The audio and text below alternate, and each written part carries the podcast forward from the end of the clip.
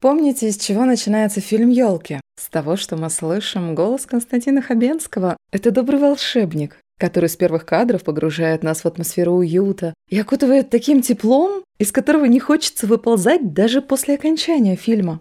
Как же нам не хватает такого голоса, всех этих слов повседневной жизни, правда? Мы все устаем, и нам определенно нужно больше свежего воздуха, витаминов, отдыха и чего-то еще, окутывающего теплом и вдохновляющего. К чему это я? К тому, что в одном небольшом-небольшом городе жила-была я, которая однажды решила, мне нужно отвлечься. Вынырнуть из этого потока новостей о сложном, проблемном, важном и тяжелом. Я мыслю так. Безусловно, все это никуда не уйдет. Но если я отвлекусь на что-то хорошее, то переключу на это свое внимание, а вдруг найду новое хобби или вообще профессию, новых друзей. В итоге жизнь изменится и станет лучше. Ну или как минимум, я хотя бы ненадолго отвлекусь от того, что происходит в мире, что уже хорошо и полезно для здоровья. В общем, отвлекаться я буду на разное и приглашаю вас в это неспланированное, не отрепетированное, зато искреннее и душевное путешествие. Зовут меня Ксения Гринкевич, и пусть все это будет подкастом с названием «Мне надо отвлечься». Кстати, за комментарии, отзывы, предложения, что-то добавить и прочее я заранее благодарна. Приятного нам всем отвлечения!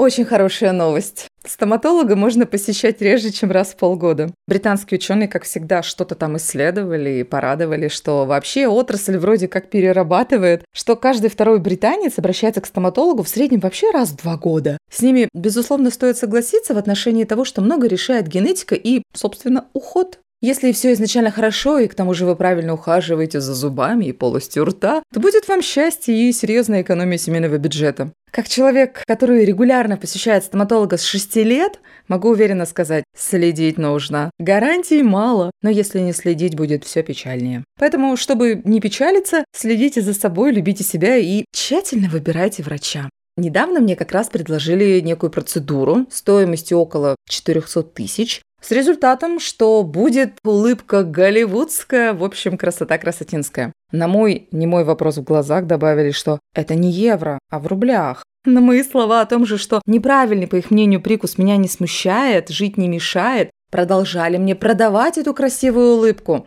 проблемы с которой меня точно лет 10 не будет, а то и больше.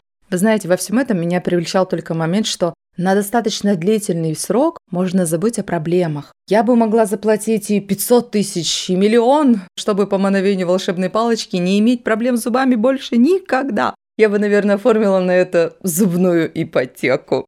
Вообще, если задуматься, в таком визите к стоматологу было больше психологии и не очень хорошей. Потому что были тут и попытки манипуляции мною, нежели реальная необходимая мне врачебная помощь. Говорю человеку, улыбку свою люблю, все хорошо. А мне говорят, да ладно, это нехорошо и некрасиво. Я, да почему некрасиво? Мне хорошо, мне красиво, мне нравится. Меня не слышат от слова совсем. Это как если бы вы пришли в магазин купить брошь на свое любимое пальто, а вам начали говорить, что какое ужасное, немодное у вас пальто, как вы вообще можете ощущать себя счастливой в нем? В общем, примеров-то может быть много, а суть одна. Почему кто-то вдруг решает, без нашего на то спроса, говорить и более того, убеждать нас в том, что мы некрасивы, несчастливы, неуспешны. Принижать то, чем мы довольны, то, чего нам хватает.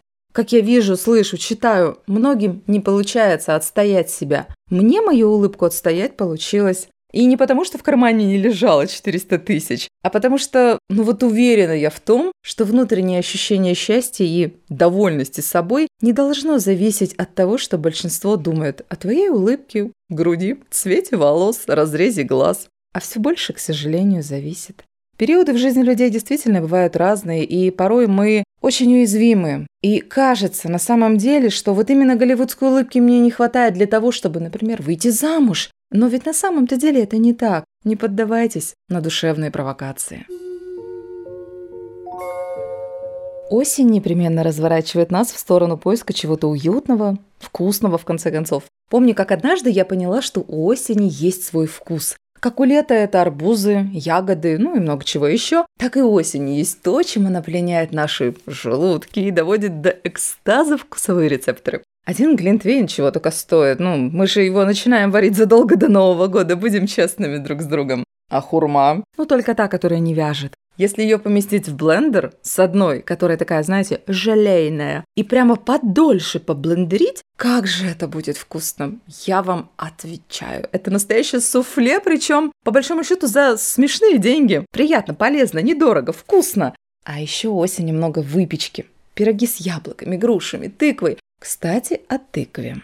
Сейчас поделюсь историей и рецептом. Как-то так сложилось, что моей любимой на сегодня страной для путешествий стала Ирландия. И однажды я побывала там в конце сентября. По сравнению с летом, это, конечно, не то тепло, дождей больше, ветра сильнее, но в магазинах есть чудесная обувь и одежда по приятным ценам, но, что важнее, в кофейнях появляется pumpkin latte или pumpkin spicy latte, ну то есть тыквенный латте. Это напиток с каким-то удивительным привкусом именно осени. Теплый, окутывающий любовью, нежностью. У него сразу несколько оттенков вкуса. Это и тыква, и корица, и еще какие-то специи. Я, честно говоря, так и не поняла, что туда кладут. Все только одно, или у каждого свой рецепт. Но именно та поездка вдохновила меня найти, как же этот самый напиток готовить. Оказалось, все несложно. Вам понадобится тыквенное пюре, миндальное или любое другое молоко, которое вы любите. А из специй это куркума, черный перец, корица, имбирь, мускатный орех и две чайные ложечки меда. Манипуляций немного. В ковшик высыпаем специи, заливаем молоком и немного подогреваем. Добавляем к этому мед. Далее тыквенное пюре, которое вы можете приготовить по любому рецепту, ничего сложного. Перекладываем в сотейник и заливаем водой. Варим пюре на медленном огне в течение 15 минут, не переставая помешивать. М-м-м, не нужно, чтобы пригорало. Затем во все это вливаем подогретую молочную смесь из ковшика. А теперь самое легкое и приятное. Завариваем кофе любым способом, смешиваем с тыквенным сиропом из сотейника и наслаждаемся. Когда осенними вечерами мне становится немножко грустно или просто хочется чего-то ароматного и вкусного, я пеку ирландский хлеб или ирландские, но уже даже британские десертные булочки scones. Если надо рецепт, пишите, я поделюсь. А этой осенью можно снова попробовать приготовить тыквенный латте, просто потому что хочется. Просто потому что радовать себя – это всегда правильный выбор. Если вы не знали, то начиная с 40 лет каждый человек ежегодно теряет 1% своих сил. Дальше очень умная фраза. Если бы возрастная потеря физической силы была линейной, это означало бы, что к 80 годам мы потеряем от нее 40%. Дальше проще. Но скорость потери физических сил увеличивается с каждым десятилетием, так что в итоге мы теряем гораздо больше. Тем не менее, активность на протяжении всей жизни значительно замедляет этот процесс. И мы по-прежнему можем улучшить свою мышечную массу и физическую силу с помощью тренировок. Ну, что-то в духе, что даже если вам 90 лет, это не значит, что уже поздно брать в руки гантельки. Истории с фитнесом, йогой, бегом и прочими видами спорта у каждого свои. И все же чаще всего это просто маркетинг. Ну, давайте признаем, девушки идут в зал, чтобы похудеть, иначе они будут неинтересны мужчинам. Но и мужчины ходят в зал примерно для того же самого. Вот качаете вы трицепс, смотрите в окно, за которым уже вечер, и понимаете, что пока закончите тренировку, примите душ, высушите волосы, чтобы не продуло, доедете до дома, пройдет как минимум два часа. Снова захочется есть, но готовить вряд ли будут силы, поэтому вы съедите что-то вредное, будете себя за это корить, ведь деньги на абонемент в спортзал уплачены, но получается, что вы потеете там вроде как зря, килограмм остаются, а бонусом идет чувство вины за нестойкость характера, ну и много чего еще. И вот может, ну его, это окно, в которое вы смотрите из спортзала. Спорт – не ну. Заботу о себе тоже не ну. Поясню. Есть такая штука, называется принцип нулевого километра. Его суть в том, чтобы искать то, что тебе важно для жизни, рядом с собой. Чтобы дорога, например, от работы до дома давалась пешком и недолго. Так ты не будешь тратить время, нервы, деньги каждое утро на то, чтобы до нее добираться. Вечером это позволит тебе сэкономить время до дома, что, согласись, в конце рабочего дня, когда все тоже устали, так приятно. Тот же фитнес, маникюр и прочие процедуры, когда все это рядом, то нет возможности оправдать, что на тренировку ехать через весь город, ой, не поеду. Ты реально понимаешь, да, мне это надо или нет, кого я обманываю. И, честно говоря, сегодня технические возможности позволяют устроить у себя дома почти все. В зал, конечно, можно сходить, чтобы, например, тренер показал тебе технику выполнения упражнений, типичные ошибки. Смотришь, запоминаешь, повторяешь и занимаешься дома. Принцип нулевого километра позволяет сэкономить время, нервы и деньги. Все это в итоге выливается в то, что ежедневно ваша жизнь становится более гармоничной. Вообще поиск чего-то своего не обязан быть таким, как у всех. Все коллеги ходят в этот клуб после работы, а вам неудобно или просто не хочется. Так не ходите. Вы важнее. Всегда.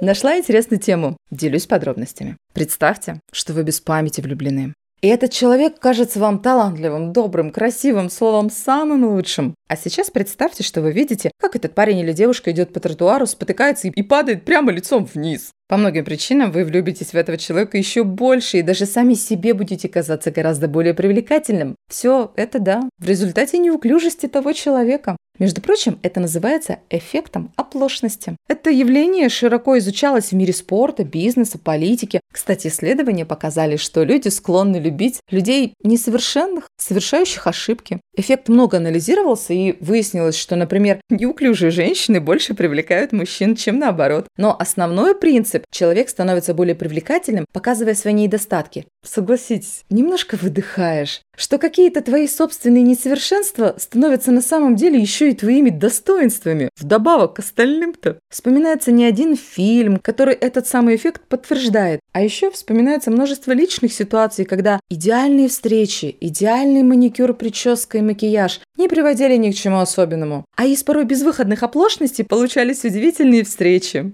прекрасные общения. Да и что там, чудесные отношения. Казалось бы, так странно. Журналы, книги, эксперты учат нас, как правильно. Жить, любить, строить отношения, много чего еще. Но, что бы ни говорила наука, специалисты, в жизни всегда есть место несуразности, неуклюжести, которое делает нас удивительными, настоящими. И как же это здорово! На просторах соцсетей порой находится что-то очень душевное. Слова, например, простые, но, по-моему, очень правильные. К ним даже комментариев не надо. Просто послушайте и почувствуйте, что откликается на них в вашей душе. Это так просто. Притормозить на повороте, чтобы прошел пешеход. Тогда его пальто и ваша совесть будут чисты. Это так просто сказать ребенку, который разбил елочную игрушку. Ничего, малыш, это на счастье, а не кричать полчаса, как будто он разбил не шарик, а ваше сердце. Это так просто. Позвонить родителям сегодня, а не когда-то потом.